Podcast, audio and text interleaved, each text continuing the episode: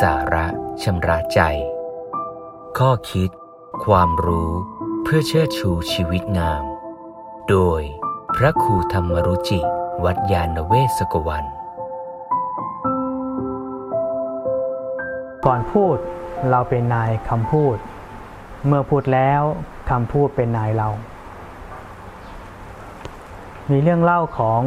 คุณยายกับหลานสาวคู่หนึ่งทั้งสองคนก็มักคุยกัน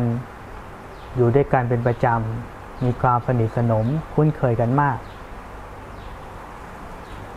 ทุกๆวันจะมีเรื่องที่หลานมาเล่าให้ยายฟังบ่อยๆแต่คุณยายก็สังเกตว่าช่วงหลังๆเรื่องที่หนู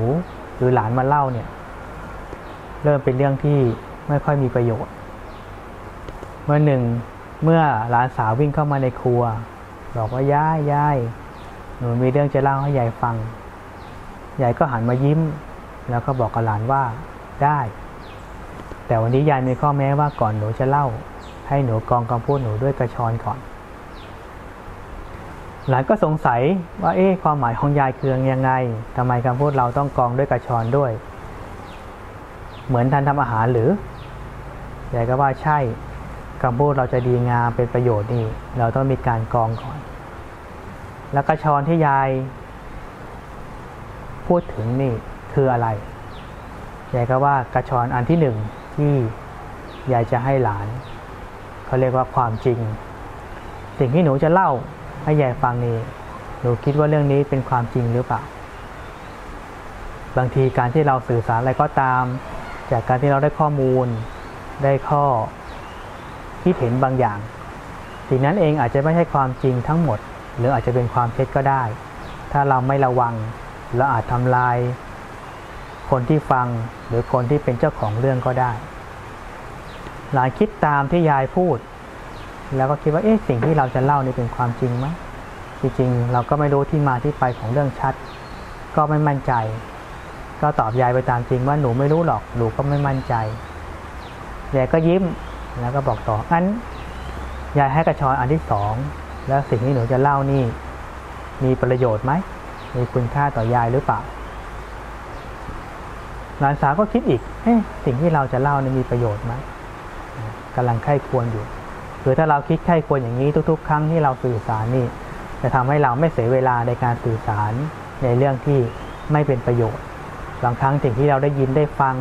เราได้อ่านนี่โดยมากส่วนหนึ่งเองบางครั้งก็เป็นเรื่องที่ไม่มีประโยชน์ต่อผู้ฟังต่อผู้รับสารเลยแล้วก็คิดถึงเนื้อหาที่ตัวเองจะเล่าให้ยายฟังคิดไปคิดมาก็หาประโยชน์ไม่ได้ก็ตอบยายไปตามนั้นว่าหนูก็ไม่รู้หรอกว่าเรื่องนี้มีประโยชน์หรือเปล่าแต่ถ้าคิดด้วยความคิดของหนูเองก็รู้สึกว่าไม่มีประโยชน์ยายก็ยิ้มอย่างนั้นเอาละงั้นยายให้กระชอนอีกอันหนึ่งแล้วสิ่งที่หนูจะเล่านี่ทำให้ยายมีความสุขไหมคือบางทีข้อมูลที่เราได้ยินได้ฟังหรือสิ่งที่เราพูดเนี่ยบางครั้งเองมันไม่ได้มีประโยชน์ในการทำให้คนฟังมีความสุขเลยอาจทำให้คนเรารู้สึกเดือดร้อนใจก็ได้กังวลใจก็ได้เศร้าเสียใจก็ได้แล้วก็คิดสิ่งที่เราจะเล่าให้ยายฟังนี่มีเนื้อความที่ทำให้ยายชุ่มชื่นใจมีความสุขหรือเปล่าคิดไปคิดมาบอกไม่น่าจะทำให้ยายมีความสุขดีไม่ดีก็ขุ่นเคืองใจใจเศร้าหมองรู้สึกไม่ดีก็ได้ก็ตอบยายไปตามนั้นว่าหนูไม่รู้สึกว่าเรื่องที่หนูจะเล่าจะทำให้ยายมีความสุขแล้วก็ถามหลานว่าสิ่งที่หนูคิดว่าไม่ใช่ความจริงไม่มีประโยชน์และไม่สามารถทำให้ยายมีความสุขได้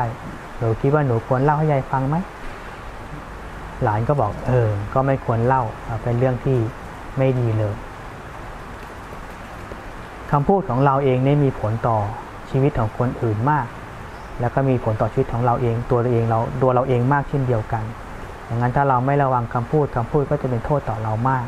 ตรงข้ามถ้าเราตั้งใจพูดให้ดีคำพูดก็จะเป็นคุณประโยชน์ต่อตนเองและผู้อื่นได้มากดังนั้นการสื่อสารที่ดีก็ต้องมีหลักการสิ่งสำคัญอย่างหนึ่งที่ต้องระวังอีกอย่างหนึ่งคือเรื่องของกาลเทศะ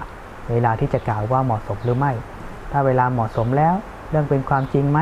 มีประโยชน์ไหมทำให้คนฟังรู้สึกดีหรือเปล่าก็เป็นเรื่องที่เราต้องใคร่ควรเอามาเป็นเครื่องกรองก่อนเพื่อให้คำพูดเราเป็นคำพูดที่ดีงาม เป็นปิยวาจาวาจาอันเป็นที่รักให้คำพูดเราเป็นคำพูดที่ดีเป็นประโยชน์ต่อบุคคลอื่นสร้างสรรค์สังคมสร้างสรรค์โลกให้ดีงามต่อไปติดตามข้อคิดความรู้เพื่อเชิดชูชีวิตงามกับรายการสาระชำระใจโดยพระครูธรรมรุจิวัดญาณเวศกวัน